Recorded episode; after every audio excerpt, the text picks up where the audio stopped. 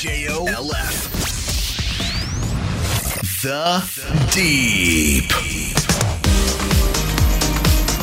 日本放送リポビタン4スポーツプレゼンツザ・ディープスポーツライターの金子達人ですこのポッドキャストはアスリートの方たちをゲストにお迎えして心の奥底にある熱い思い魂のワンプレー一瞬の駆け引き誰もが知る名シーンの裏側など深く踏み込んだディープなエピソードに迫ります。ラジオの日本放送で毎週日曜日の夜8時からお送りしているザ・ディープ。ポッドキャストでは放送ではお届けしきれなかったさらにディープな話を追加してお送りします。さて今回のゲストは元なでしこジャパン。三菱重工浦和レッズレディースの安藤梢選手です。まあ僕にとっての安藤選手といえばやっぱり2000 2011年ワールドカップ優勝メンバー特にドイツ戦かな？もう本当に彼女の踏ん張り頑張りっていうのが強烈に印象に残ってますね。まあ今日はそのあたりのこと、それからなでしこ、ウィーリーグの今後などについてもたっぷり伺っていこうと思います。この後、安藤梢選手登場です。どうぞお楽しみに。リポビタン4スポーツプレゼンツザ・ディープこの時間はスポーツを愛するあなたにリポビタン4スポーツがお送りします。娘さんとの結婚を許してください。ダメだ。そこをなんとか。君は人生において何か成し遂げたことあるのかね？それは。努力もできないような奴と娘は結婚させん。一つだけ努力したことがあります。娘さんを愛する努力です。とでも言うのか？いえ。リポデーのシールだけはコツコツ貯めました。何？豪華商品を当てたこともあります。もちろん今日も飲んでます。よし。娘は任せた。リポビタンデーのシールを集めてポイントを貯めよう。リポビタン公式アプリポイントチャージステーションに今すぐアクセス。ファイト一発!疲労回復にリポビタンデー。指定薬部外品です。ゆみちゃんの作ったクッキー美味しい。コツとかあるの？しっかり休ませることかな。生地を？いや自分を。ん？元気じゃないとお菓子なんて作れないから確かに手間かかるもんね。ファイト一発！疲労回復にリポビタンデー。指定薬部外品です.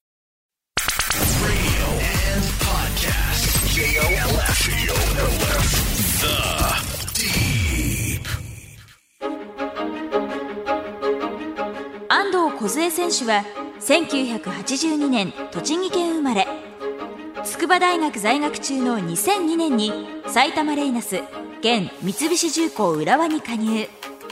2010年からはドイツへ渡り2015年に女子ヨーロッパチャンピオンズリーグを制覇。2017年に浦和に復帰されました。日本代表では16歳でデビュー。オリンピックとワールドカップはそれぞれ3回出場。2011年のドイツワールドカップで優勝し国民栄誉賞を受賞されました2021年からは母校の筑波大学で助教を務めていらっしゃいます The Deep. 改めまして、スポーツライターの金子達人です。えー今日は元なでしこジャパン、三菱重工浦和レッズレディースの安藤梢選手にお越しいただきました。国民栄誉賞の方にお越しいただきました。よろしくお願いいたします。よろしくお願いします。まずは、設立1年目を迎えた WE リーグ、初年度のベストイレブンに選ばれました。ご感想は？いやーなんかこうびっくりしたんですけど、うん。なんかこうご褒美をいただいたような感じで嬉しかったですね。また、ボランチ、はい。あんまりイメージがなかったんですけど、はいボランチの安藤さんって。そうですね。もうこれまでフォワードだったりサイドハーフっていうところで攻撃的なポジションだったので、うんあのチーム事情で怪我人が出て、はいこう誰がやるかっていう時に、まあ、自分が任されるっていうことになって、うんあの緊張しました。緊張した？はい。やっぱそこを新しいポジションで自分が任されてチームがちょっとこう落ちてた時だったんで、うんこう結果を残していかなきゃいけないっていう中でいやあのいっぱい世界のボランチの選手を見たりとかして研究しました。特にモデルになった選手は？えっと、ぱあの最初守備を求められたんで、んボランチといっても、あのこう6番のポジションというか、はいフィルターになるようなところを求められたんであのカンテ選手とか。あとは、まあ、日本代表でいうと遠藤選手とか、うん。はい、あの辺の守備の仕方を、えーすごいずっと映像を見て研究したりとかしてました。映像を見て研究して、はい言ったら付け焼き場じゃないですか。なかなか M、なかなかベストイレブン選ばれないですよ。いやーでもなんかその最初は守備を求められたんで、うん守備のとこをすごい見てたんですけど、うんみ見てそれ自分に生かしたりとかしたんですけどやっぱり自分らしさ出すっていうとそこからやっぱ攻撃参加していくとこだったりうんゴール決めたりっていうところをやっぱしていきたいなと思ったんで、その中盤のこう攻撃的な選手も結構、えー参考にしたりとかしながら、うん。あの密かにやっぱりゴールっていうとこは元フォワ あのフォワードなんで狙ってました。やってみて楽しかったですか？最初は本当に無我夢中にやってたんですけど、うんあのだんだんやっぱボランチの面白さっていうのが分かってきて、あのすごいシーズン通して充実してたなと思います。チーム事情が安藤さんにボランチを強いたわけじゃないですか。はい。チーム事情が解決すれば前に戻りたい。うーんいや難しいですね。でもやっぱ時々やっぱフォワードやりたいなとか攻撃的なポジションやりたいなっていうのもあるんですけど、うんまあ自分でどうしてもっていうのもなくて、うんもう監督に求められたところをどこでもやりますっていうふうに準備しておきたいなと思ってますね。ボランチの楽しさはどんなところにありました？うーんそうですね。なんかこう黒子というか、うん。あのこう守備で我慢してこうチームがこう失点しないようにこうディフェンダーの選手とかキーパーと含めてこう我慢しながら前の選手が点取ってくれて勝ったりとかっていう、うんなんか今までの自分にはなかったサッカーの面白さっていうのも感じれたかなと思います。見なければいけないもの、はい考えなければいけないものすごく増えるじゃないですか。はい大丈夫でした？最初。いやあの最初本当にあのボランチの選手って、ん。こんなに大変なんだとか こんなにいろんなことやってるんだっていうのをなんかし知りましたね初めて。サッカーやってた中で。アタッカーの選手ってある意味こうエゴイズム。はい。私が抜いて、はい。私が決めんのよはいっていうのが、むしろ求められるところあるじゃないですか。はいそれボランチがやっちゃうとえらいことになるじゃないですか。はい切り替えうまくいきました？曲がりなりにもはい勝負しまくってきた方なわけでしょ？はい。でもやっぱりその最初に求められたところがうんボランチの2枚あるんですけど、どちらかというともう守備のところを、うんあのそこを任されたんで、うんまずは他のことはできないんですけど、うんそこだけは絶対にやろうって思ってやっぱ守備っていうところに頭入れて入ったんで、うん。うーんなんかよ逆に余計なことは考えなかったですね。あはい、監督に求められたことを数試合は必ずやるっていう風にしながらそこからちょっとやっぱり攻撃したいっていう気持ちもあるんで、うん。ちょっとこうプラスアルファ自分らしさをどうやったら出していけるかなっていう風になんかトライしてましたね。ー結果的に大成功って言ってもいいと思うんですけれど、それまではなんて言うんでしょう書く人だったと思うんですよ。自分で攻撃を記す。はいそれが相手のいいところを消すはい仕事に変わったわけですよね。そうですね。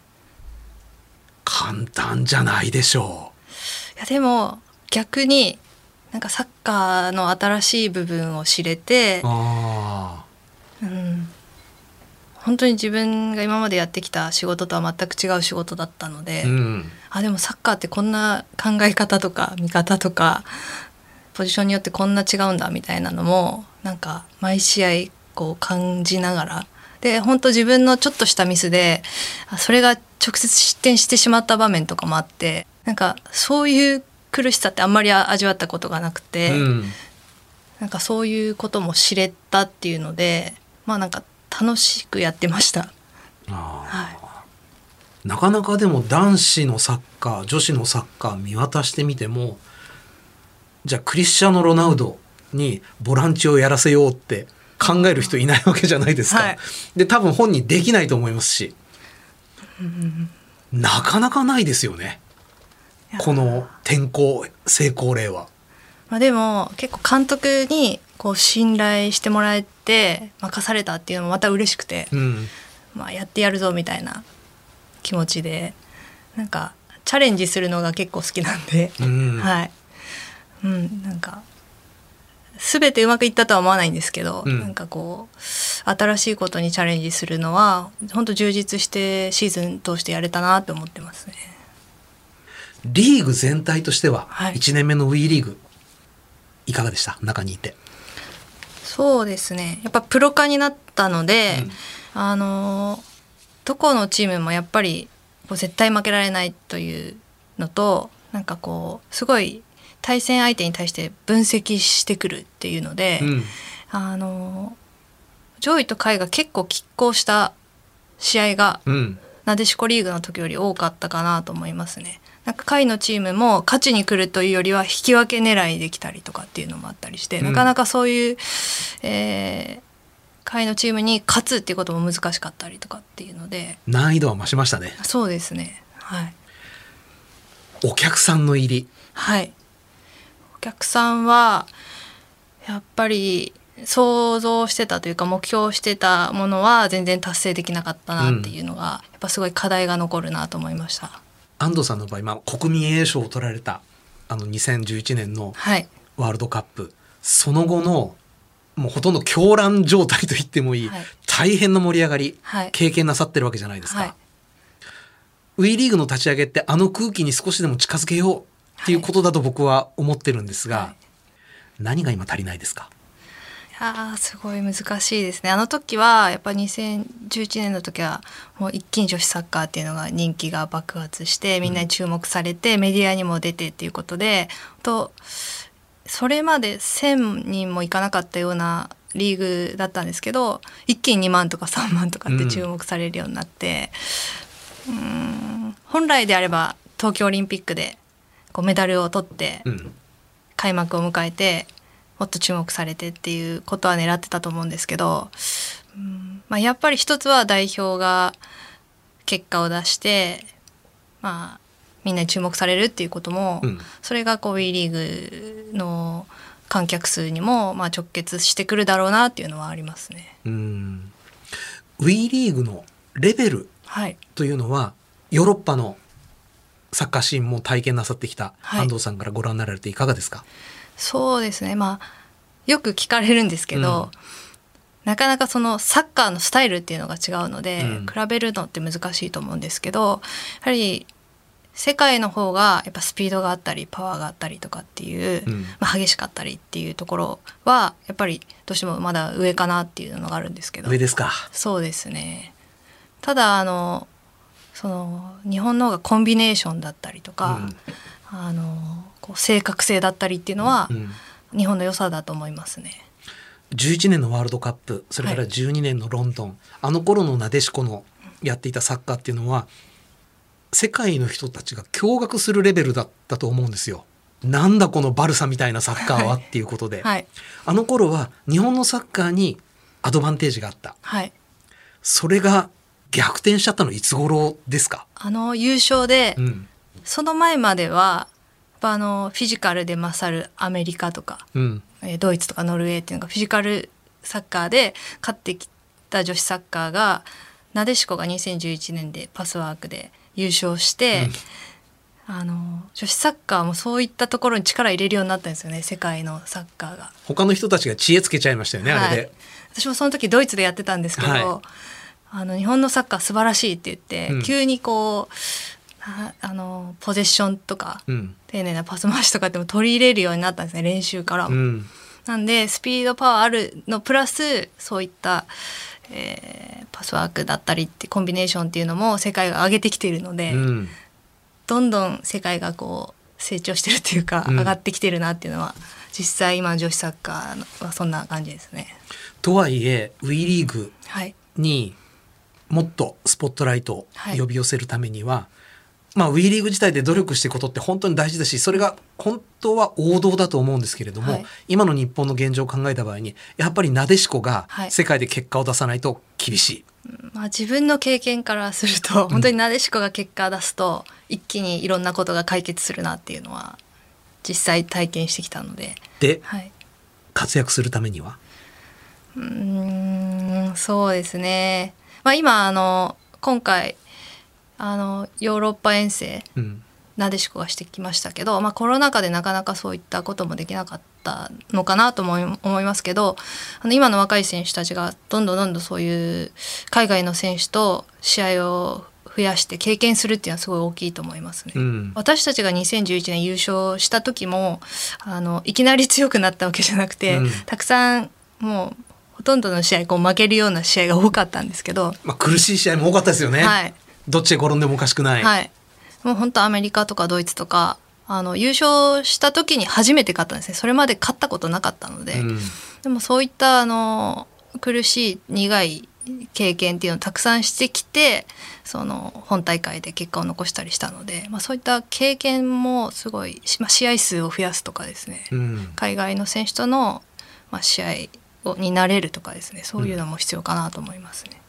WE リーグのレベルについてはちょっと先ほどお伺いしましたけども、はい、受け取れるギャランティーのレベルはい。っていうのは、はい。ドイツはい。あるいはアメリカと比べてどんな感じなんでしょう？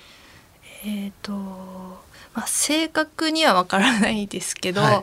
あの上をトップトップはやっぱり世界の方が全差があるというか、だいぶ？はい、結構女子サッカー世界の女子サッカーはあのトップトップはだいぶチャンピオン女子のチャンピオンズリーグとかもできたので、はい。そういったところで活躍する選手なんかは、まあ、その日本の WE リーグの中で考えられないような額をもらうようになってきてますね。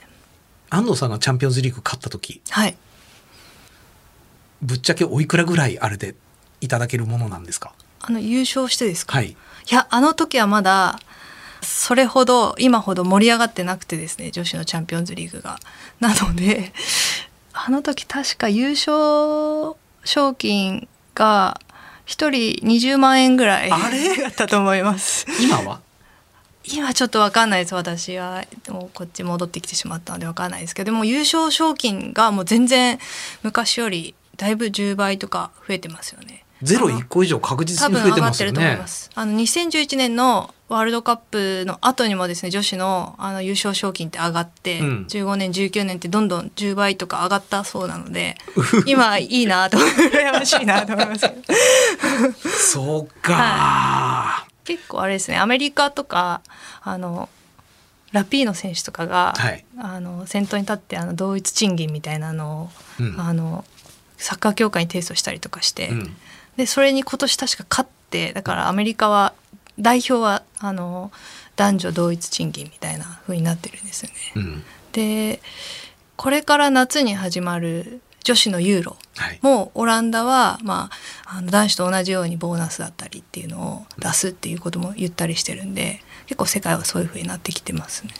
それはちょっと負けてちゃいけないですよね日本もまあ、難しいですね、まあ、私たちが結果を出すっていうことも大事ですし、まあ、環境を良くしてもらって、まあ、じこうっていうことも両方大事かなとは思いますけど。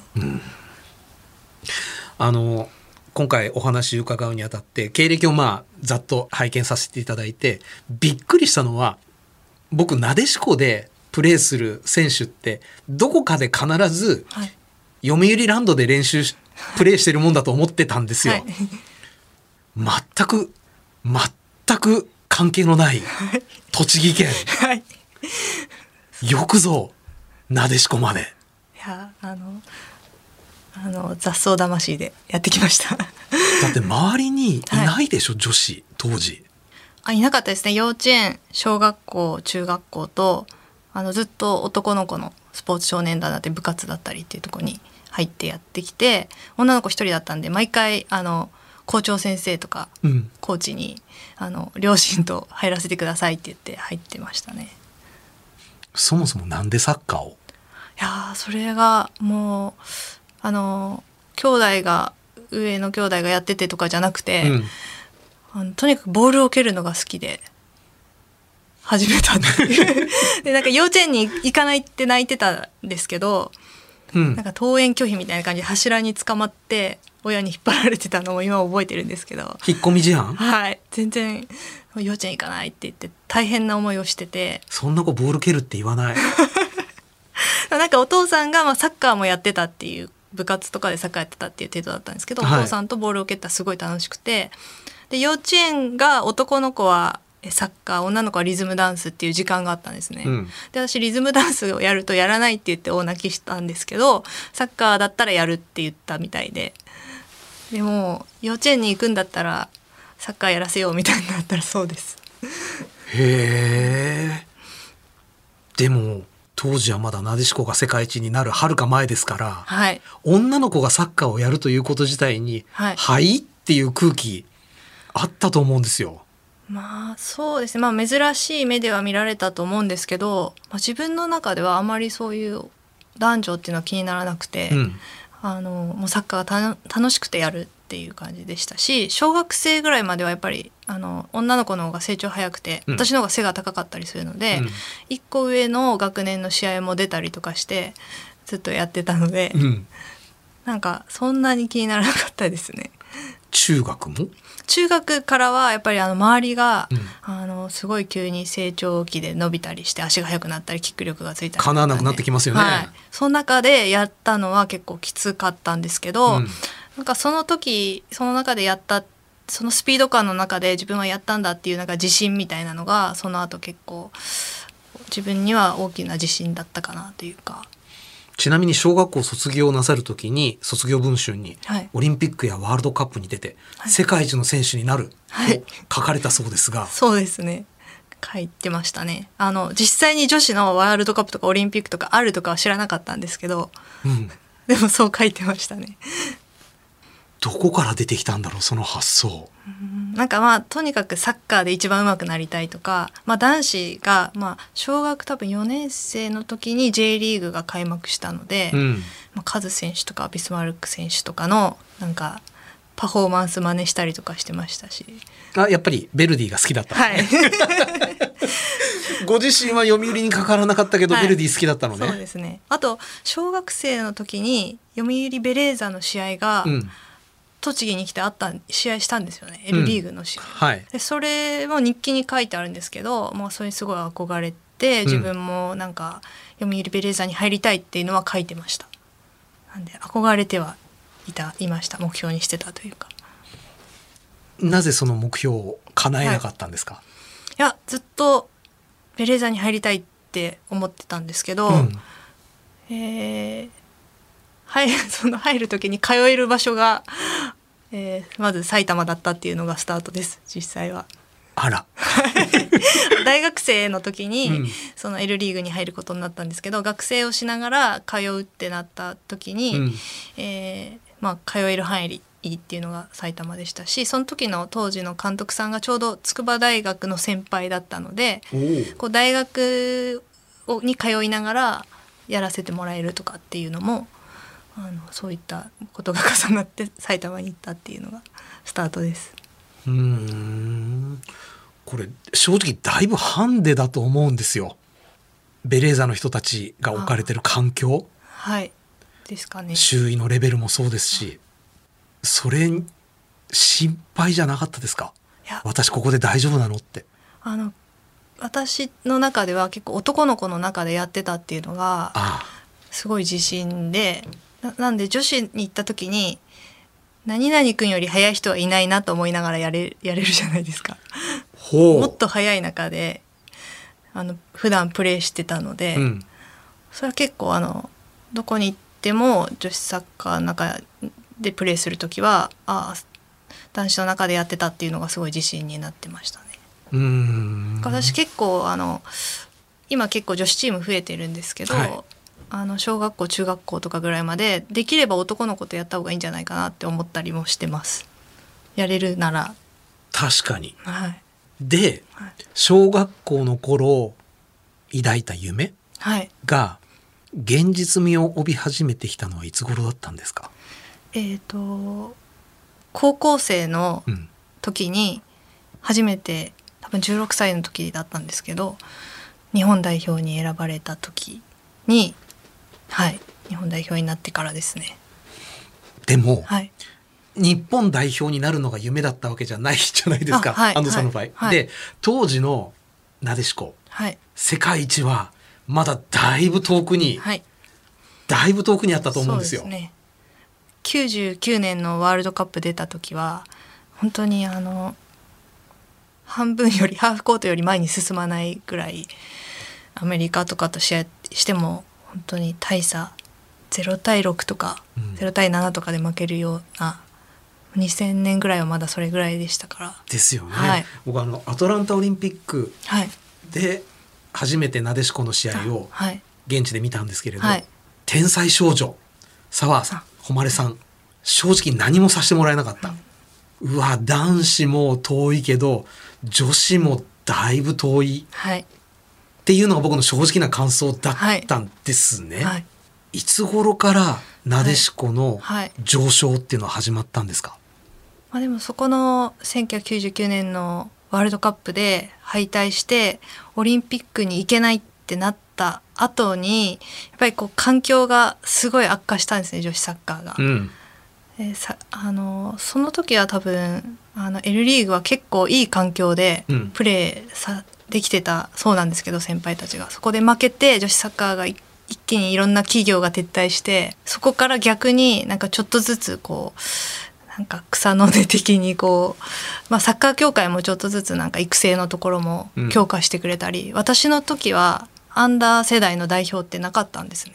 私経験したことないんですよ。アンダーなんとか代表みたいなのは。はい、で私より下の学年ぐらいはアンダー20があったり、うん。まあ、今はもうアンダー17とかもありますよね。14とかもあるのか。なんかそういったのも整備していいって協会が力をなでしこに力を入れてくれて多分2003年2004年ぐらいですよね。なでしこジャパンっていう名前が募集してうん。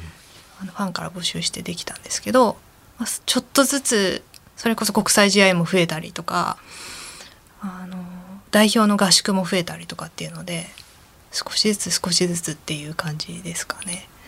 でも2004年のアテネオリンピックはベスト8だしその後もまああの 予選敗退でしたねほとんどワールドカップは。うん決勝トーナメントにも出れないっていうでもまあアメリカにそれほどボロ負けっていうほどじゃなく2-0とかですね、なんかなんとかこうチャンスゴールチャンスも惜しいってとこまで行くようになったりっていうの風にだんだんなってきてで2011年を迎えたましたね。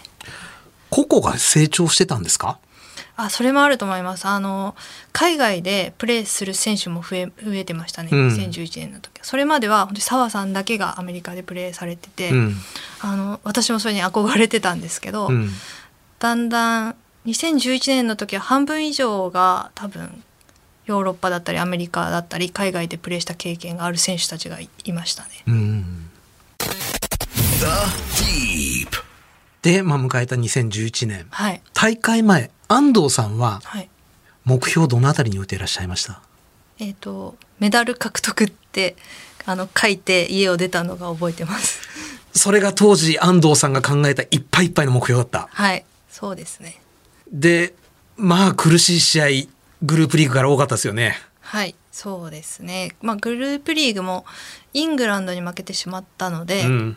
あの本来なら1位通過できたかったところを2位通過になってしまって。ドイツと当たるっていうことでドイツかっていうのは正直ありました。厳しいなと。はいやはりドイツはもうその前のワールドカップ優勝してますし、うん。実際ドイツでのワールドカップだったんでもう国中がドイツを応援して注目してて、うん。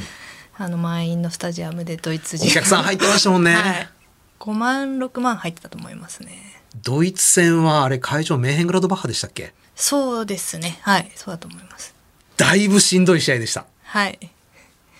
あのただあの逆にですねなんかもう全部出し切ろうみたいな悔いがないように、うん。もう当たってくられて経路じゃないですけど、うん。もうチャレンジャー精神の気持ちでなんかそれがもう決勝戦じゃないかっていうぐらいな気持ちで臨んだと思いますあの試合。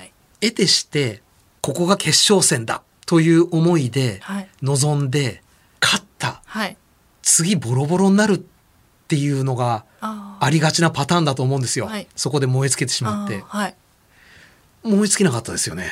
それでなんかゾーンに入った感じはありました逆に？はいあのドイツにかなり耐えて耐えてすごい猛攻を受けたんですけど、みんなで守って本当あの丸山カリナ選手の一発。はい、一発で延長まで耐えて一発で勝ったっていうのでなんかどんなに攻撃されても守れるみたいななんか自信はありましたね負けない自信っていうかなんで次のスウェーデンの時は最初失点するんですけど、はいなんか負ける気がしなかったですねうわあ、もうメンタルが別物になってる。はいだからあのドイツ戦に勝った後のチーム力がガッて上がったのはなんか体験したことがなかったですけど本当ゾーンに入るというかなんか自分自身ももうピッチに立てて負ける気がしないっていう感じでした。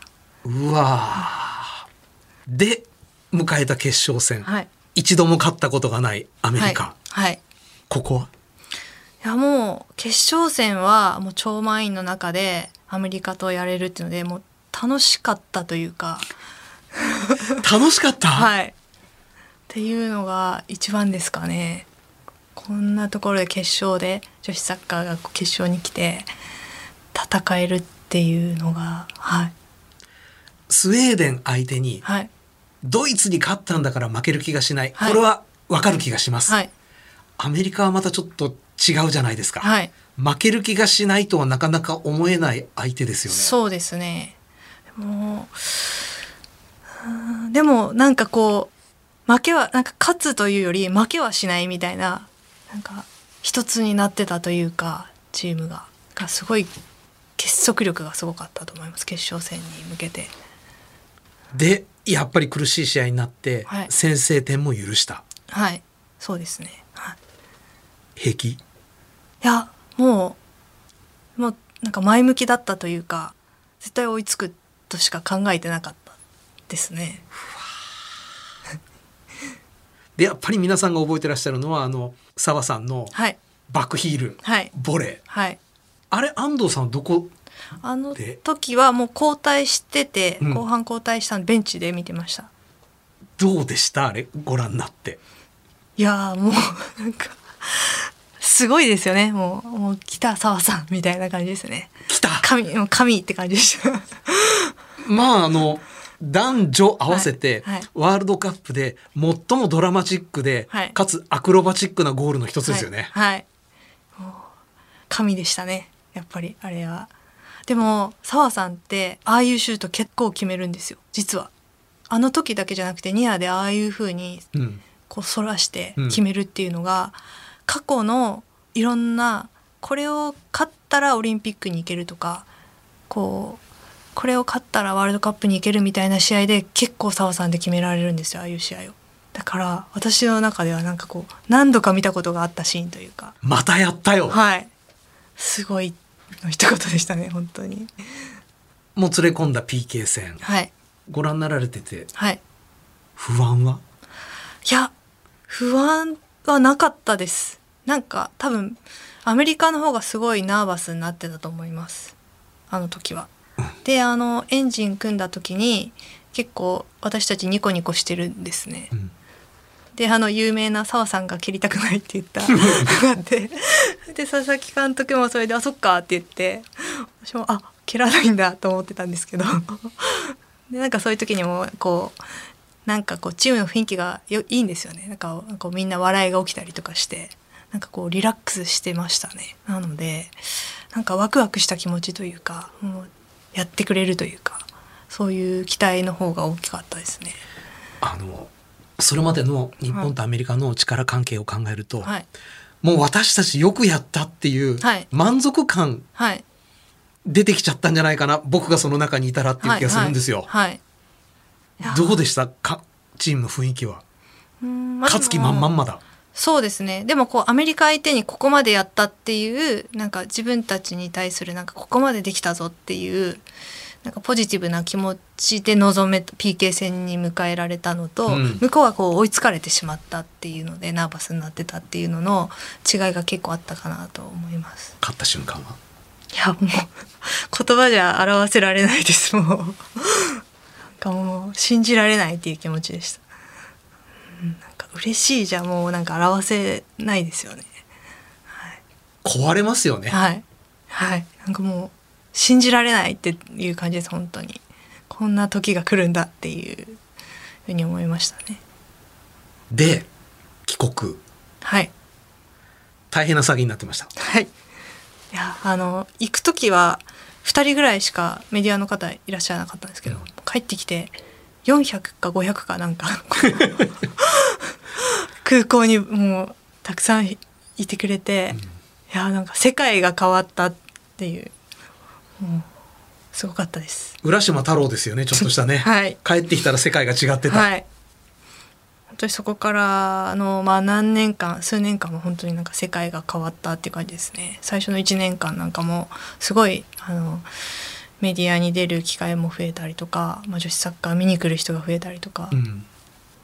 あの色紙なんかもすごいほんななんかこう笑っちゃうんですけどすっごい高くな 並んでてそれをずっと永遠と書くみたいな。あの時は本当にすごいフィーバーでしたね。国民栄誉賞、はい。なでしこがはい。受賞するはい。って聞いた時は、はい。いや、え、え、いえ？っていう感じですね。はい。もうそんなこと考えたこともなかったので、うーん。あの驚きでしかなかったですね。で、まあ、翌年のロンドンオリンピックも、はい。今度はもうどこからも警戒され、はい。でもそれをはい。完全に実力ではい。打ち破って、はい。でアメリカとも、はい。僕ドイツの決勝戦以上にはい五分あ、はい。岩渕真奈ちゃんはい。決めてればっていうはい。試合だったと思うんですよ、はい。強かったじゃないですか、はい。あれは本当におっしゃられた通りなんかその2011年の時は本当に研究されてない中でうん勝っていったんですけどその後やっぱりすごい警戒されてるなっていうのはすごいあって、まあ、そんな中で勝っていったっていうのは本当強さをつけてた証拠だと思いますしあとこの胸にエンブレムがつくんですよ。ワールドカップで優勝すると。チャンピオンの、はい、その4年間つけられるんですけどあれの力って結構すごいんですよね。あれがつくとちょっとした親善試合でもいや絶対負けられないだろうみたいな気持ちで臨むんですよね。だからあのエンブレム一つでプライプライドみたいなのが勝者のメンタリティっていうんですかね。なんかそういうのは味わいましたね。僕あのあのウェンブレーでの決勝戦ははい、生まれて初めて日本人以外の人たちがはい。青いユニフォームを着てあ日本人以外の人たちが顔に日の丸をペイントして日本を応援してくれたっていうので、もう試合が始まる前からもう泣きそうだったんですけど、はい。で7万近いお客さんがはい。入ってはい。あれは伝説の一戦だったって印象なんですよね。はい。まあ、やっててもやっぱりあんだけのお客さんの中でできるっていうのは普段ないですから、何万人って入ったお客さんの中でやってるとなんかこう楽しくてしょうがないんですよね。楽しくてしょうがないの？このままずっとやってたいなみたいな感じになります。緊張しない方？いやしますします全然しますけどもうでもまあピッチに入ってしまえばもう緊張しないじゃないですか。でまあ女子サッカーでこんな世界でできるんだっていうことがもう嬉しすぎて結構そういう状態になりますね。で完全に僕の体感だと、はい。お客さんは日本のサッカーを愛してくれてた。あ日本を応援していた、はい。同じ英語圏で、はい。当然アメリカを応援するのかなと思ったら、はい。なでしこのチャンスの方が、はい。ウェンブレーは完全に湧いてた、あはい。なんかこう小さい相手より小さい選手たちがうん。こう、いいサッカーをして勝つと、まあ、ヨーロッパって結構そのサッカー見てくれるじゃないですか。うん。こうサッカーいいサッカーをすると本当評価してくれるっていうのは、まあ、やってる方もすごい楽しいですよね。そういう応援っていうのも感じますしうん。あの2011年の時も最初はじ決勝戦始まった時アメリカの応援が多かったんですけど、はい。途中から結構日本を応援する声っていうのが増えてきて、まあ、やってる方もやっぱ感じるので、うん。なんかこう 嬉しくなってくるというか燃えてくるっていうかはい。ただ外部から見ていた人間からすると、あそこがピークだった印象があるんです、はい。安藤さんいかがでしたか？いやー残念ながら本当そうかなと思いますね実際2016であのオリンピックの出場権を逃してしまったっていうのもあの大きかったかなと思いますね。でそこから監督が変わって、まあ、その世代交代っていうのもうまくいったのかどうかっていうのもちょっとまあうまくいかなかったのかもしれないですね。で、22年ですけれど、はい、どんな展望を後輩たち、なでしこに抱いてらっしゃいますか、安藤さんは。いやーこの自分自身がやっぱこうなかなか勝てないっていうのもすごい味わってきた中で、うん。でも結果を残したら一気にその女子サッカーっていうのが注目されて環境が良くなってっていうのを味わったので今多分若い選手たちは苦しんでると思うんですけど、うん。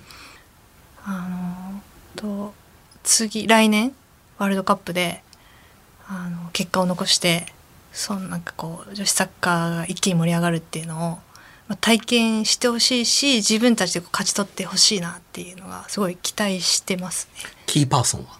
キーパーソンですか？今。いやなかなか難しいですね。誰だろう。一人ってなんか難しいですね。複数でもいいですよ。この前も見たんですけどね試合まあでもどうしてもこうレッツの子に期待してしまうんですけど、うん。あのディフェンスのセンターバックの南選手とか、えー高橋花選手とかうん。あのフィジカルがあって足元もあってっていう選手がこう出てきてるのでセンターバック要だと思うんでうん。すごい楽しみですしあの中盤の猶本選手は私の後輩でうん。あのずっとトレーニングも一緒にやってきて。自分の経験もあのすごい伝えているのでで彼女もどんどんその成長してるんで、うん。はい。期待してますね。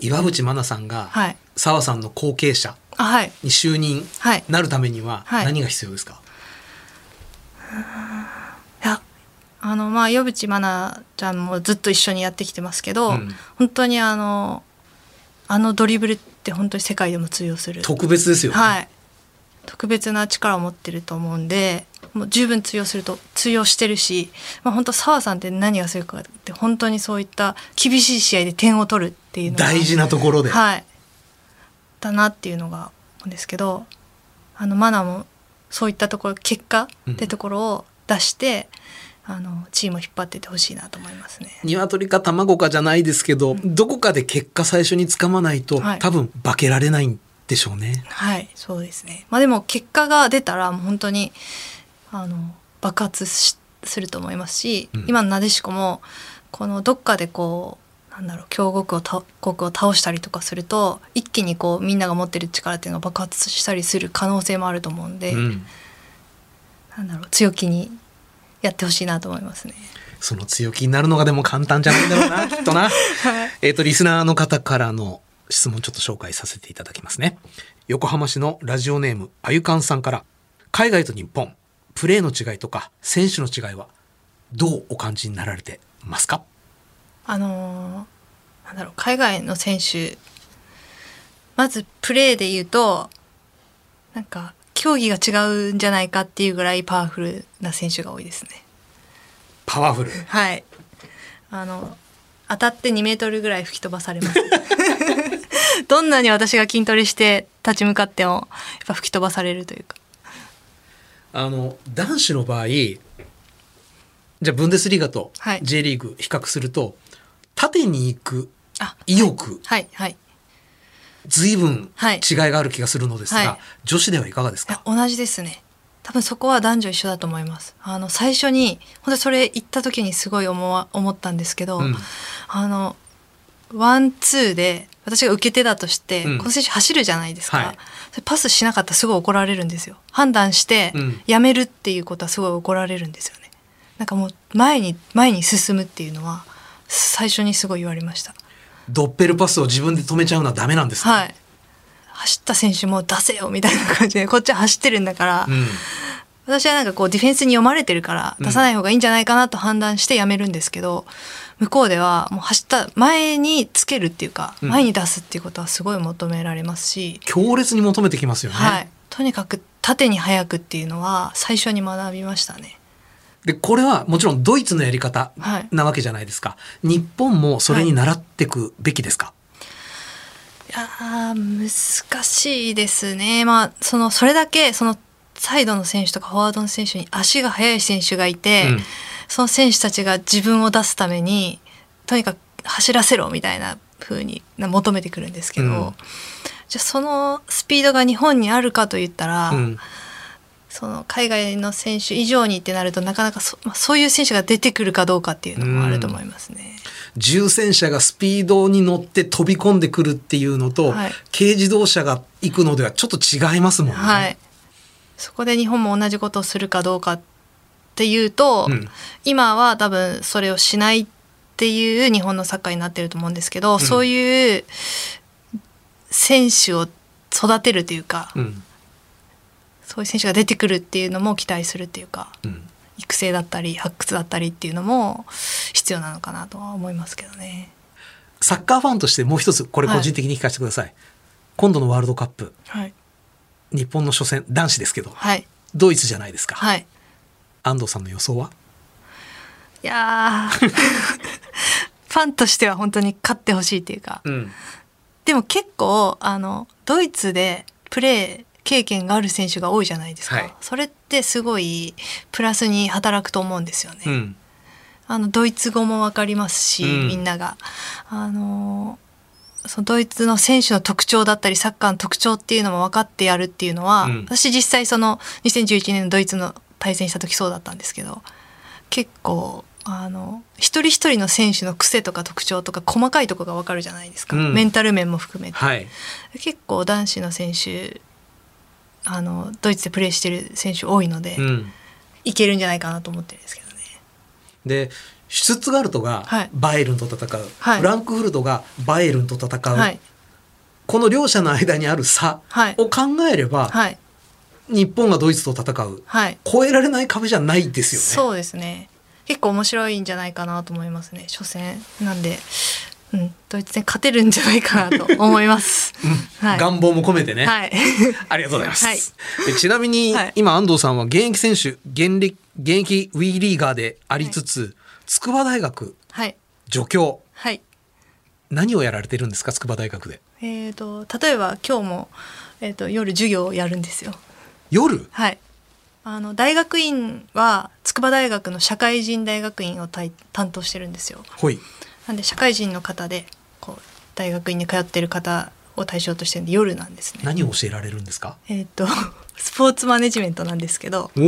なんでまあまあ自分の経験だったりこれまで研究してきたこととかをまあ話すというか講義したりしてます。なんで女子サッカーの歴史とかあのジェンダー問題なんかも女子サッカーを通して女子スポーツを考えるとかっていうのも、うん。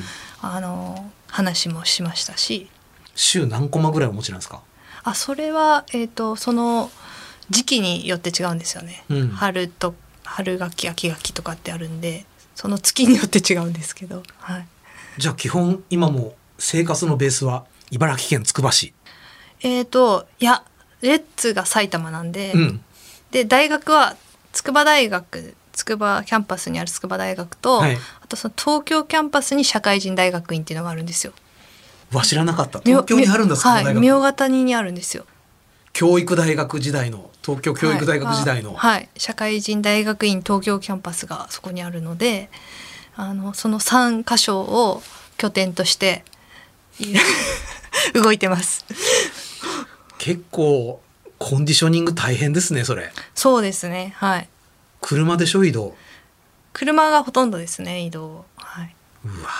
大変やな、えーさて引き続き番組ではゲストの方へのメッセージや質問をお待ちしております。メールアドレスはアルファベット小文字で deep.1242.com です。番組ホームページツイッターもありますのでそちらからもアクセスしてみてください。番組で採用された方には対象製薬からリポビタン4スポーツショットゼリーパウダーの詰め合わせをプレゼントいたします。住所お名前電話番号をお忘れなく。対象製薬はスポーツ栄養の分野に着想を得て、運動後だけでなく、運動前や運動の合間など、適切なタイミングで適切な栄養素を合理的に摂取できるリポビタン4スポーツを開発しました。勝負に挑みたい。そう願うすべてのアスリートを栄養面から支えます。コンディショニング、はい安藤さん、気をつけてらっしゃるところは、例えば食事などで。いや食事はやはりすごい気をつけてますね今は夏とかどんどん痩せてしまうのであ、痩せちゃうタイプ。痩せちゃうタイプなんです。なので量まず量は絶対と落とさないようにしてますね。体重も測って。頑張らないと量も減っちゃう。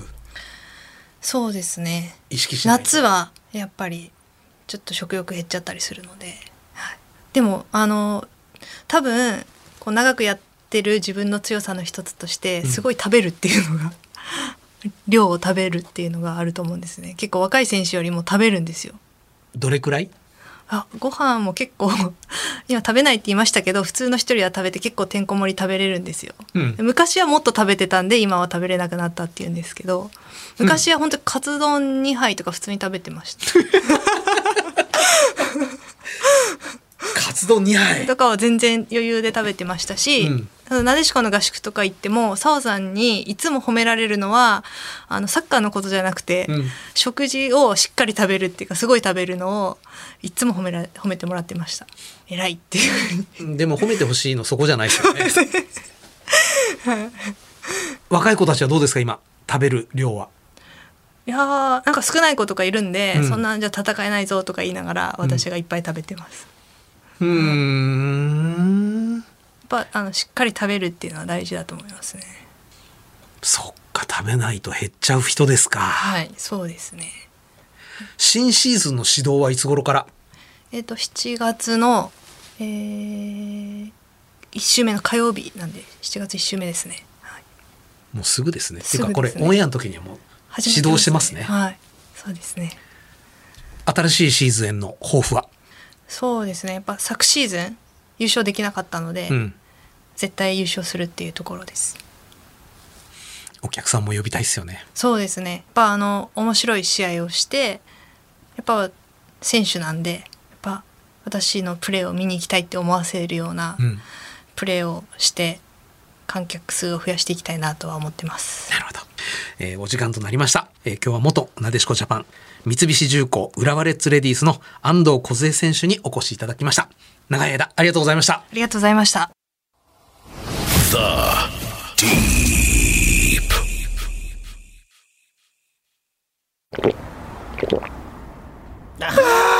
仕事前にはリポビタンデーだな。そうっすね。じゃあ空き瓶捨ててと。ん？捨てたら変な音しなかった？ええ。もう一回。何の音だ？あなたはチャンスを捨てているかもしれない瓶についているシールを集めると抽選で家電や豪華商品が当たる。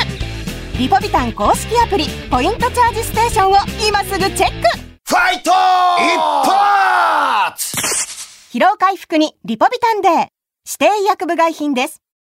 人間はいいよな俺たちサボテンなんてさ疲れても誰もなでなでしてくれないし暑くても背筋伸ばしてなきゃだし人間はリポビタンであっていいなファイト一発疲労回復にリポビタンデー指定薬部外品です。Radio and podcast. Podcast. J O L F. The Deep. ザ・ディープそろそろお別れの時間となりました。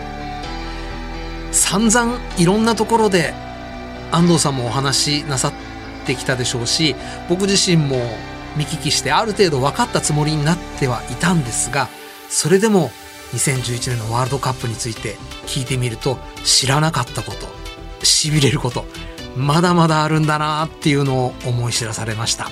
それからドイツ語が分かったから相手が何を考えているのか何をやってくるのかが分かってそれは武器だったっていう安藤さんの感覚。これはカタールでのワールドカップ。日本の男子についても言えるんじゃないかなと。ちょっと心強く思いました。さてこの番組は毎週日曜日の夜8時から日本放送にてラジオ放送をお送りしています。そちらでもぜひお楽しみください。そして番組ホームページやツイッターも開設しています。ゲストや番組最新情報をお伝えしていますのでぜひそちらにもアクセスしてみてください。ザ・ディープ。それではまたお会いしましょう。お相手は金子達仁でした。リポビタンフォースポーツプレゼンツザ・ディープ。この時間はスポーツを愛するあなたにリポビタンフォースポーツがお送りしました。